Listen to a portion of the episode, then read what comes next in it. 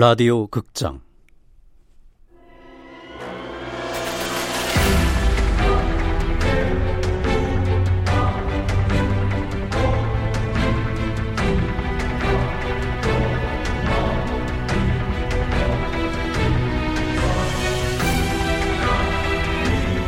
합리적 의심.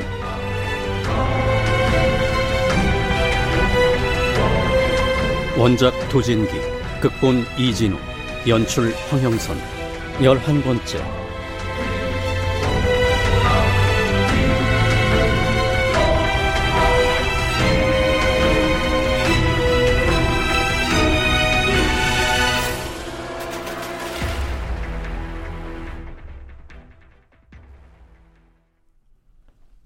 내가 합의 과정에서 나온 결정을 무시하고 김유선에게 무기징역을 선고한 뒤 배석 판사 두 사람은 여전히 그 사건에 대한 언급을 삼가고 있었다. 하지만 나를 둘러싼 법원의 공기가 조금씩 바뀌고 있음을 예감케 하는 미묘한 일들이 계속해서 일어났다.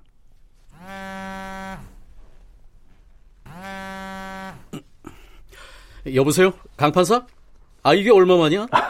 오랜만입니다, 형님. 오늘 점심 때 커피 한 잔 어떠세요? 아, 배석들이랑 약속 있으시면 어쩔 수 없고요. 어, 아니야, 아니야. 배석들이 요즘 좀 바빠서. 이따 보지. 네.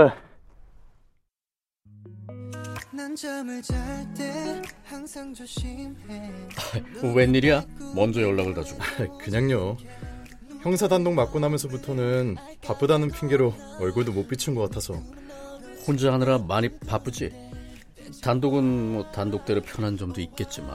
네. 아, 형, 근데요. 아, 뭔데? 무슨 말인데 눈치를 봐? 그 젤리 살인 사건 있잖아요. 얼마 전에 형이 선고한 사건이요. 어, 그게 왜? 어, 합의하고 다르게 선고했다는 말이 들리던데 정말이에요? 뭐? 누가 그래?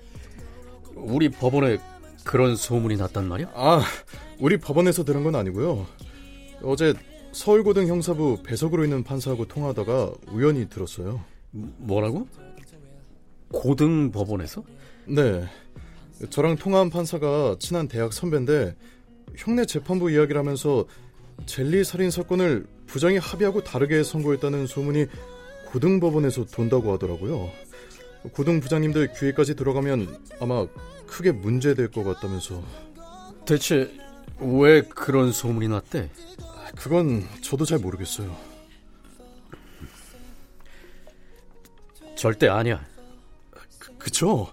아니죠? 그럼 말도 안 되는 소리지. 누가 그런 헛소문을? 아, 아 누가 그런 헛소리 하고 다는 거지? 이거 아주 악질적이에요, 형. 아마도 형에 대해서 악감정 가지고 있는 누가 장난친 것 같은데. 그, 너무 열받지 마시고 항상 조심하세요. 법원이란 데가 그렇잖아요. 오늘은 이 말씀 드리려고 뵙자고 했어요. 어, 그래. 고맙네.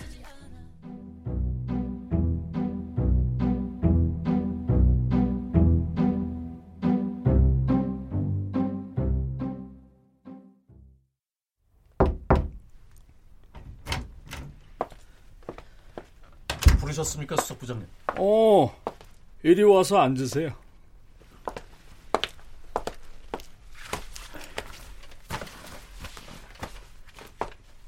저 긴히 하실 말씀이라는 게. 아, 내가 그렇게 말했던가요? 아, 뭐 별거 아니고 그냥 얘기나 하려고 불렀어요. 부장 판사들 만나서 소통하고 애로 사항 같은 거 있으면 조율하는 게 내일 아닙니까? 그러셨습니까? 현 부장은 꿈이 뭡니까? 네? 꿈 말입니까? 자기 한계를 어디까지로 보고 있냐 그 말입니다. 아유, 뭐 옛날에 비하면 좀 뒤숭숭하긴 해도 그래도 판사면 아직은 한국 사회에서 가장 존경받고 사회 최고위층까지 승진이 가능한 직업입니다. 현 부장도 장차 영전해야죠. 전 그냥 현실에 사건 하나하나에 충실할 뿐입니다. 그 다음에 일어날 일에 대해선 지금 그다지 관심이 없습니다. 아, 그거 희한하네요. 판사도 결국엔 조직의 일원인데 승진에 관심이 없다. 저 특별한 말씀 없으시면 이만. 현 부장, 내가 지난번에 민판사 걱정했던 적 있죠? 네, 그러셨었죠. 근데 괜한 걱정이 아니었나 싶어요. 정작 걱정해야 될 사람은 따로 있는데 말이지. 네. 혹시 그 걱정해야 할 사람이라는 게 현 부장, 전국의 판사가 다 해서 한 3천 명 정도 되죠. 다들 나름대로 공동체 의식 가지고 법원 일에 임하고 있는데 혼자 튀려고 하면 티가 나겠어요? 안 나겠어요? 못하면 정 맞는다는 말이 괜히 있는 게 아니에요. 튀면 눈에 띄고 눈에 띄면 이런저런 견제받게 되고 그러다 보면 전혀 예상 못한 위기가 닥치는 법입니다. 내 말 명심하세요. 네, 새겨 듣겠습니다.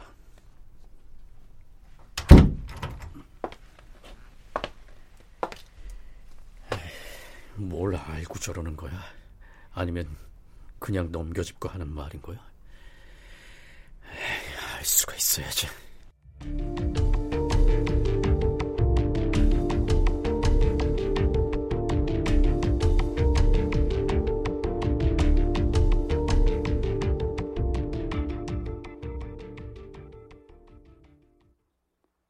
서울고법 형사 4부는 오늘 남자친구를 살해한 뒤 젤리를 먹다 질식사한 것처럼 속여 보험금을 타는 혐의 등으로 기소된 A씨에게 무죄를 선고했습니다. 이로써 1심에서 살인죄를 인정받아 무기징역을 선고받은 A씨에 대한 법원의 1심 판결은 항소심에서 뒤집어지게 됐습니다.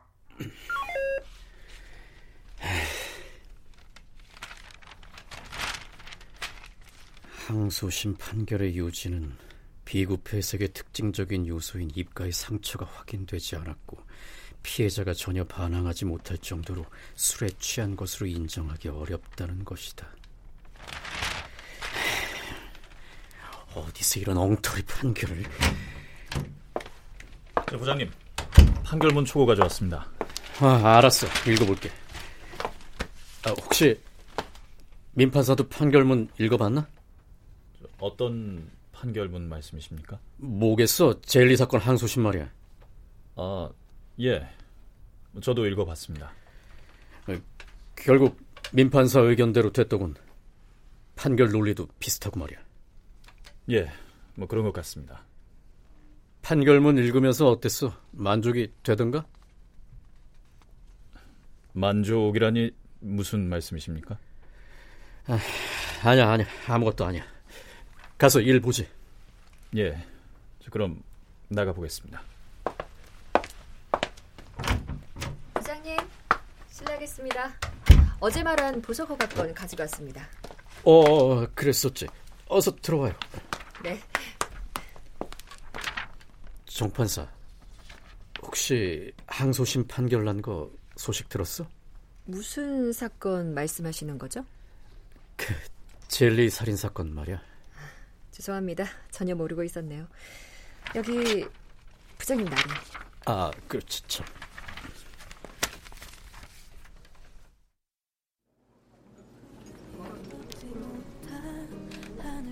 아, 말도 안 되는 결론이야. 적어도 나한텐 그래. 설마 설마 했는데 항소심에서 뒤집어질 줄이야. 얄미운 놈 말대로 됐네. 지금도 누가 나한테 김유선은 유죄냐 무죄냐라고 물어본다면 말이야.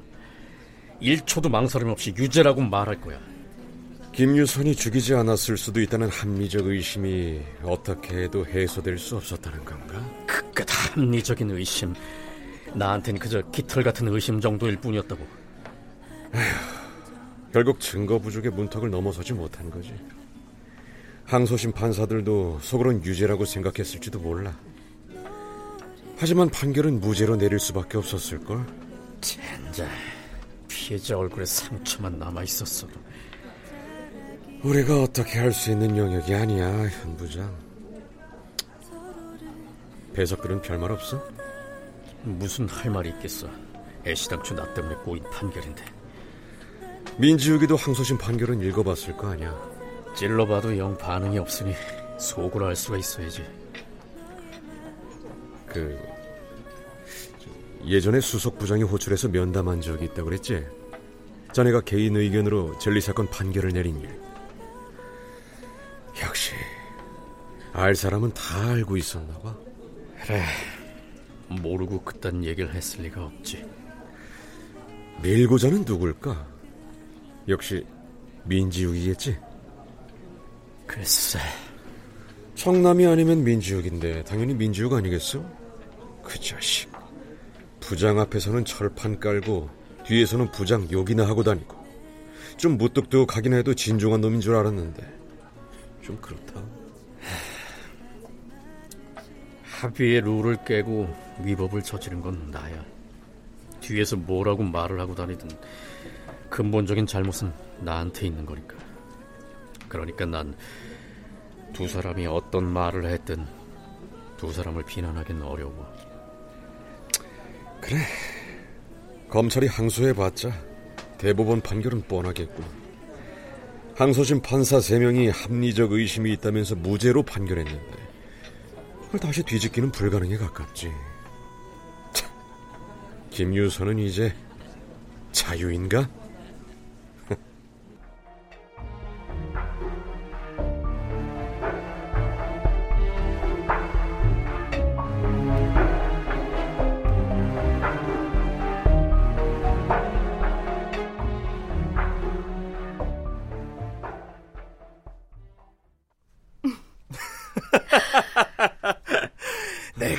뭐라고 그랬습니까? 항소심에서는 분명히 무죄가 나올 거라고 했죠. 그러네요. 제가 워낙 법적인 지식이 없다 보니까 덜컥 겁이 나서 사형이니 무기징역이니 너무 센 단어들이 오가니까 눈앞이 캄캄해지더라고요. 이해합니다. 게다가 자기 애인을 해쳤다는 의심을 받고 살인죄로 재판이라면 어떤 강심장이라도 견디기 힘들죠. 제가 전생에 지은 죄가 많은가 봐요. 안 그러고서야 이런 비극적인 오해에 휘말린 걸로도 모자라서 마녀 사냥까지 당할 이유가. 이제 다 끝났으니까 훌훌 털고 상처받은 마음을 치유하는데 주력하시면 될 듯합니다. 그동안 구치소에 있느라 찾아가 보지 못한 준호 납골 땅에 먼저 가보려고요. 아, 저 정말 대법원 판결에서 무죄가 번복될 일은 없는 거겠죠? 대법원 심리는 흔히 법률심이라고 이야기합니다. 항소심에서 내린 판결에 논리적인 문제가 없는지를 중점적으로 검토하는 거죠. 사실관계나 증거 자체는 바뀌지 않습니다. 그 말은 1심 판결에 그만큼 문제가 많았다는 뜻도 되는 거죠? 그렇습니다. 정말 말도 안 되는 판결이었죠. 검사는 그렇다 치고 판사는 대체 왜 그랬을까요? 에, 내가 이런저런 루트로 알아보니까 판사 조직 내에서도 좀 겉도는 사람 같더라고.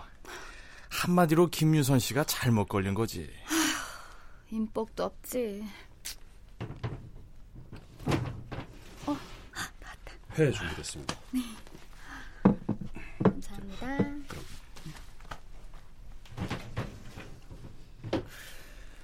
인복도 없고 운도 없지만 합리적인 의심이 인정됐기에 이렇게 밖에 나와서 보고에도 맛볼 수 있는 거 아니겠습니까? 근데 그 합리적인 의심이라는 게 뭐예요? 항소심에서 판사 3명 모두 합리적인 의심이 있기에 무죄라고 판결했잖아요. 김유선 씨. 네. 지금 보고회를 먹었죠? 보고는 독이 있는데 괜찮습니까? 여긴 음식점이잖아요. 독이 들어있으면 큰일 나죠. 음식점 보고에는 독이 없을 것이다. 그게 일반적인 생각이죠. 그렇죠. 그랬다간 여긴 망하고 고소당할 테니까. 그런데 만약에 누가 음식점에서 보고회를 먹고 우연히 죽었다고 칩시다. 그리고 형사기소 당했다면 그 사람은 살인 혐의로 유죄를 받을까요? 아, 그건 전혀 모르는 거죠. 보고랑 상관없이 어떤 병이 있었는지도 모르고. 바로 그겁니다. 음식점에서 보고를 먹다 죽더라도 그 원인은 보고가 아닐 수 있다는 합리적 의심. 아, 왜 변호사님이 몸값이 높은 건지 이제야 알겠네요. 어쨌든 합리적 의심은 나한테 이 보거회처럼 맛있고 쫄깃쫄깃한 거였어요. 맞는. 말이네. 예.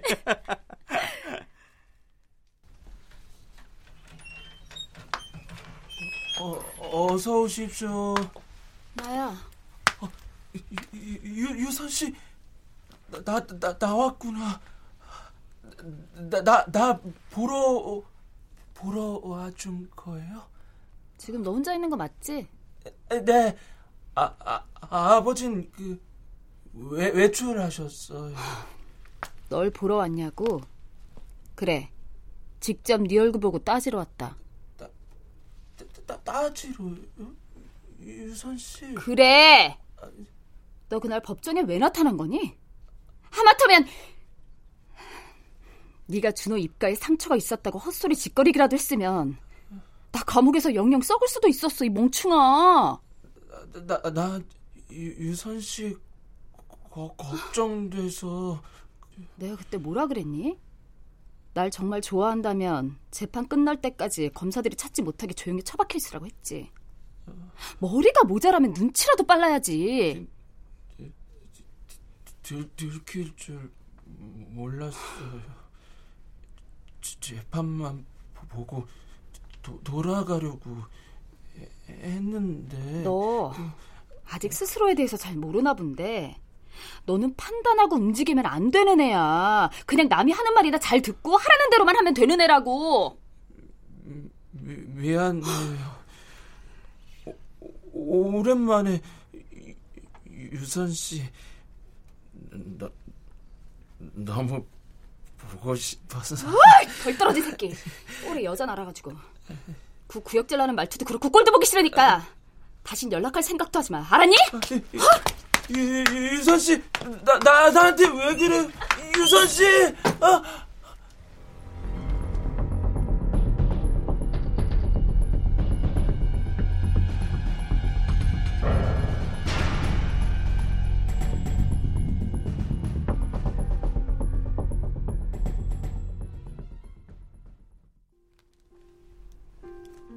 야, 형이 먼저 차례 다 마시자고 하고 별일이네요.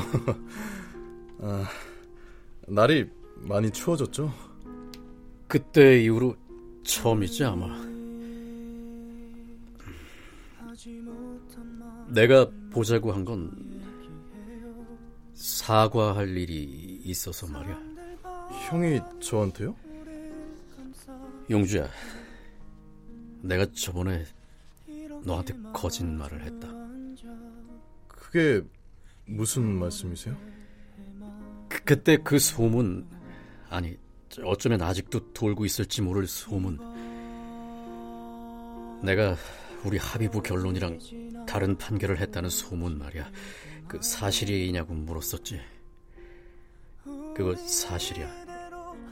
그러니까 그때 내가 너한테 거짓말을 했던 거지. 고등학교 선배로서 그리고 법원 선배로서 면목 없다. 법을 어긴 것도 모자라서 믿는 후배한테 거짓말까지 했으니 지금이라도 사실대로 말해줘서 고마워요, 형. 근데 혹시 너 알고 있었니?